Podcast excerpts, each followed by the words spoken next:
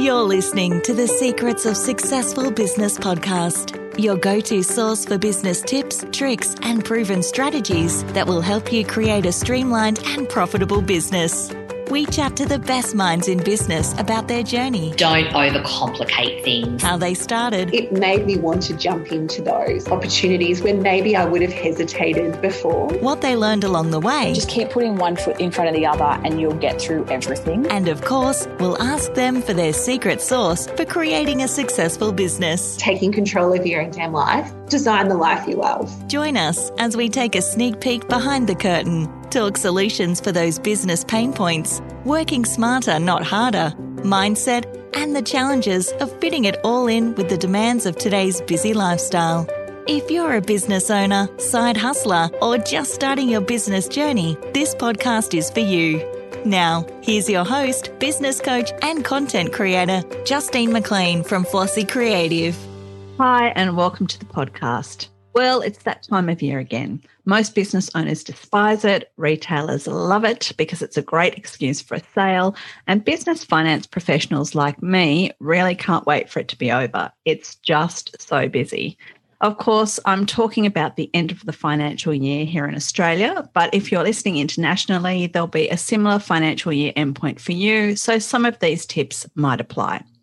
Today is a solo episode where I'm going to share some tips and tricks to not only make this end of financial year less of a burden, but I'm also going to share the most significant thing you can do to help elevate your business ready for the new financial year.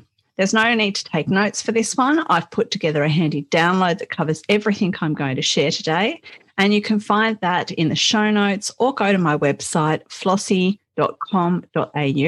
That's F L O S S I dot com dot au. And it's on the homepage ready to go. Also, please keep in mind that the advice in today's podcast is general in nature. And I always recommend discussing any financial changes you want to make in your business with your tax advisor before going ahead. Now, let's be honest for a minute. The financial side of business is one that most business owners dislike. If you don't have sound financial systems already in place, there's lots of paperwork to get together, and that alone can stretch a business owner to the limit. Business finance is often complicated and there's a lot of compliance involved.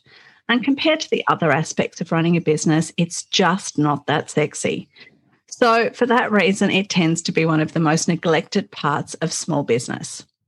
Business owners often hit the panic button when they know the end of financial year is approaching, and it's definitely the time when savvy business owners start to think about their finances and want to get them in order. And for that reason, June is one of my favourite months on the business calendar. June also provides the perfect opportunity for business owners to start thinking about what they want for their business from the new financial year. Not only is it the best time to review your financial systems or introduce new ones, but it's also the best time to set out where you want your business to be financially in the next 12 months and to start to plan for that. As business owners, the one thing we all need is more time and less overwhelm. So, my first tip is all around being better organized, particularly where your business finances are concerned. This is the one thing that I guarantee will make the end of the financial year a breeze. Now, in my opinion, the best way to get better financial organization is to opt into a cloud accounting system.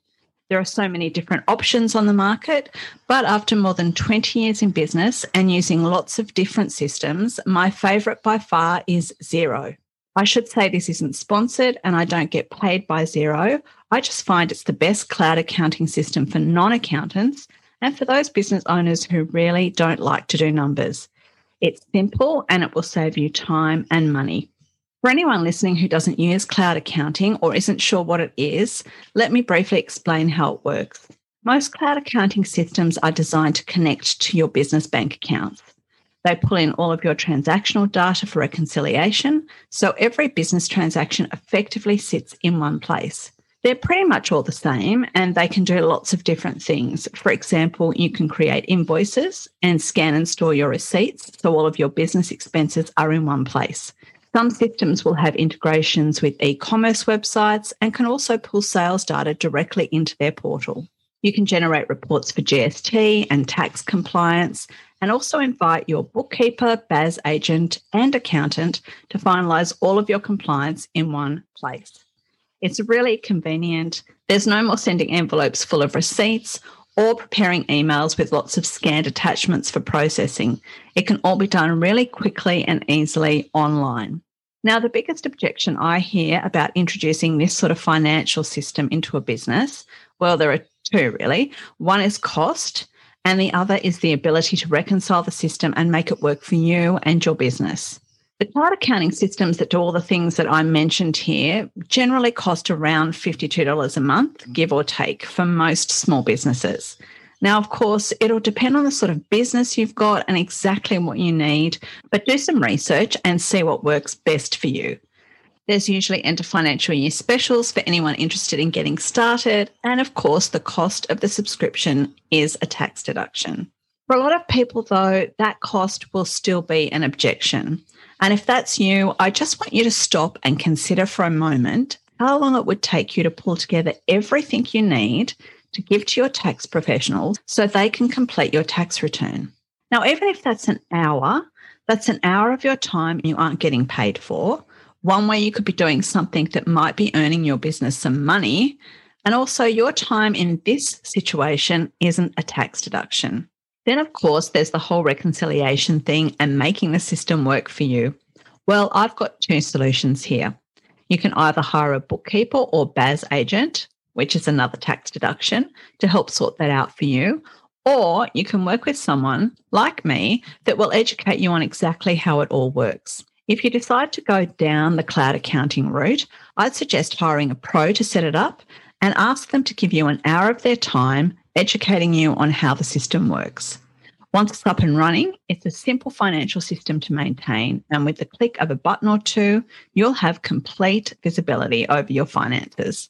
Now, regardless of whether you have an online system or not, the end of financial year means ensuring that all your records are up to date. For example, you'll need to have receipts for your sales and purchases, ensure that your payroll is up to date if you have staff, and that it's completed for the end of financial year. You'll also have to access all of your compliance paperwork and hand that over to your accountant. Okay, on to tip two. It's all about managing your deductions. As business owners, we all want to minimize the tax we have to pay. And one way to do that is to ensure that we're claiming the correct deductions in our business, not just at the end of the financial year, but all year round. Claiming everything you're entitled to in your business will, of course, depend on the sort of business that you have. I need to reiterate here that this advice is general in nature and that you should talk to your tax professional about anything you're going to claim to ensure it works for your business and you're allowed to claim it. Some of the things you might want to consider are as follows the cost of goods sold. So, these are costs that are directly related to producing the products or services that you're selling. Some examples of this might be raw materials, shipping costs, direct labour costs, or the wholesale price of the product that's for sale. You can claim motor vehicle expenses, your subscriptions, advertising and marketing costs, equipment hire expenses, travel costs, travel and working meals, work from home expenses, utilities like your lighting and your heating, telephone and internet expenses, and if you're a creative and need to appear on film or in advertising, you may be able to claim a portion of your grooming costs, your wardrobe, and your makeup. If you're on the road for any reason and you're using an SPF in your skincare, ask about claiming the cost of that as well. And again, if you travel for work and you need to buy a bag that fits your computer into it, it's a possible tax deduction. I should add here that this is an excellent time to review all of your expenses, get rid of the things that you no longer need or use, and get quotes on items you'll continue to use in your business, like utilities and subscriptions. You'll be surprised by the savings that you can make when you review these costs. Now, on to tip three. If you can, your cash flow allows it, and it's practical, consider taking advantage of the government's instant asset write off scheme. This scheme allows small business owners to purchase new office equipment, manufacturing equipment, computers, phones, and so on, up to $150,000 in value. Now, there are rules around this, and of course, there's no point spending money just for the sake of it. The scheme may not be one that your business should take advantage of, but definitely discuss this with your accountant as soon as possible because all purchases need to be made pre 30 June. My next tip is all about prepaying some of your expenses. Certain expenses, such as rent, insurance, utilities, and professional subscriptions, can be prepaid in advance for 12 months or less. You'd only consider doing this if your business was in a profitable situation and your cash flow could handle it. But if this is something that you're interested in, search the ATO website for deductions for prepaid expenses and you'll get lots more information there. Another option might be bringing forward any expenses that you will incur in July and August and paying those pre 30 June. If your business needs a cash flow injection, then this next tip is for you. Start chasing up those recalcitrant payers and try and get those invoices paid pre 30 June. It's also time to identify bad debts, so they're the people that are never going to pay you, and prepare a list of them so that your accountant or bookkeeper can write them off for you. On the flip side, if you're showing a huge profit and your cash flow can handle it, you might like to delay any further invoicing until you reach 1 July. My next tip, tip number six, is for product based businesses. I'd highly recommend you do a stock take for 30 June. Now, I know firsthand what a huge undertaking this is because I used to have retail stores and it's not all that attractive. But on the plus side, what it could turn up for you is out of date stock damaged stock, or stock that's gone missing.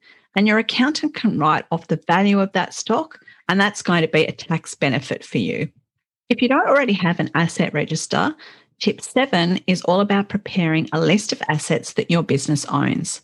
You'll need to note the purchase date and value of each of the items on your asset register, and this will allow your accountant to depreciate any items that have not previously been included in your return. If you've already got an asset register, now's a great time to have a look at that. Make a note of the items that are no longer in your possession and add the new ones to the list. Okay, on to tip eight, and I'm talking superannuation. Now's the time to ensure that your super obligations are paid up to date, not only for your staff, but for yourself as well. For super contributions to count as a tax deduction this financial year, they must be received by your super fund by 30 June. Now, in my experience, there are always processing delays with super funds. So I would recommend sending any super contributions you want to count for this financial year off to your super fund by mid June. If you're in a cash position and you're able to, you can also pay yourself and up to an additional $25,000 in super contributions this financial year. Okay, we're on the home stretch, and tip nine is to be aware of any COVID 19 or other business grants that might apply to your business. Check out the websites of your local, state, or federal government to see if there are any grants that might apply to your business and also any that might be closing on the 30th of June. The end of the financial year is also a great time to reassess your gross income. So, my next tip is all around GST registration.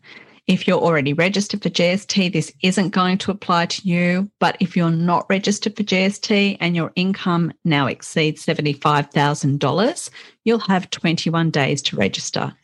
You can do this yourself through your MyGov account or ask your bookkeeper, BAS agent, or accountant to do it for you. Along with this tip, it's also an excellent time for all businesses, not just those who are registered for GST, to set aside money regularly for your compliance. Personally, I like to use an online no fee account that's attached to my business account, and I regularly deposit money to ensure that my GST and tax obligations are covered. The tax obligations you need to think about are GST, your PAYG, and if you're a company, company tax. You can spend some time calculating how much you should deposit, or you can just deposit a nominal amount each week or each month to regularly boost up that tax account. As an example, in my business, when a client pays me, I deduct the GST component of that payment and I immediately transfer it over to my compliance account. And then at the end of each month, I have a look at my overall business position and I transfer a small amount for tax. How you do this is up to you, but I'd suggest it's a good one to get started with. Okay, this is my second last tip for the end of financial year, and it's an important one. No matter what stage of business you're at or what sort of year you've had, this is a great time to make a donation to a registered charity. Just pick your favourite. There are so many organisations that are in desperate need of financial help. It'll make you feel great. And of course, it's a tax deduction. So, once you're ready to roll for the end of financial year, my last tip is to be aware of all the important compliance dates. If you employ staff, you have to have their payment summaries prepared and lodged with the ATO by the 14th of July. This is so your employees can access those statements and do their own tax. You'll need to submit a payment summary for your staff, even if it's nil. As a guide, sole traders and partnerships who are preparing their tax returns themselves should lodge by the 31st of October, and companies and trusts by the 28th of February. However, there are concessions in place that allow extensions up to the 15th of May for certain entities, and of course, if you're lodging via an accountant. You'll also want to check your workers' comp this time, make sure it's up to date, and lodge your actual wages. And it's a good time of year to review your other insurances as well. Now that you're of financial year ready, it's time to look to the new financial year and set some goals.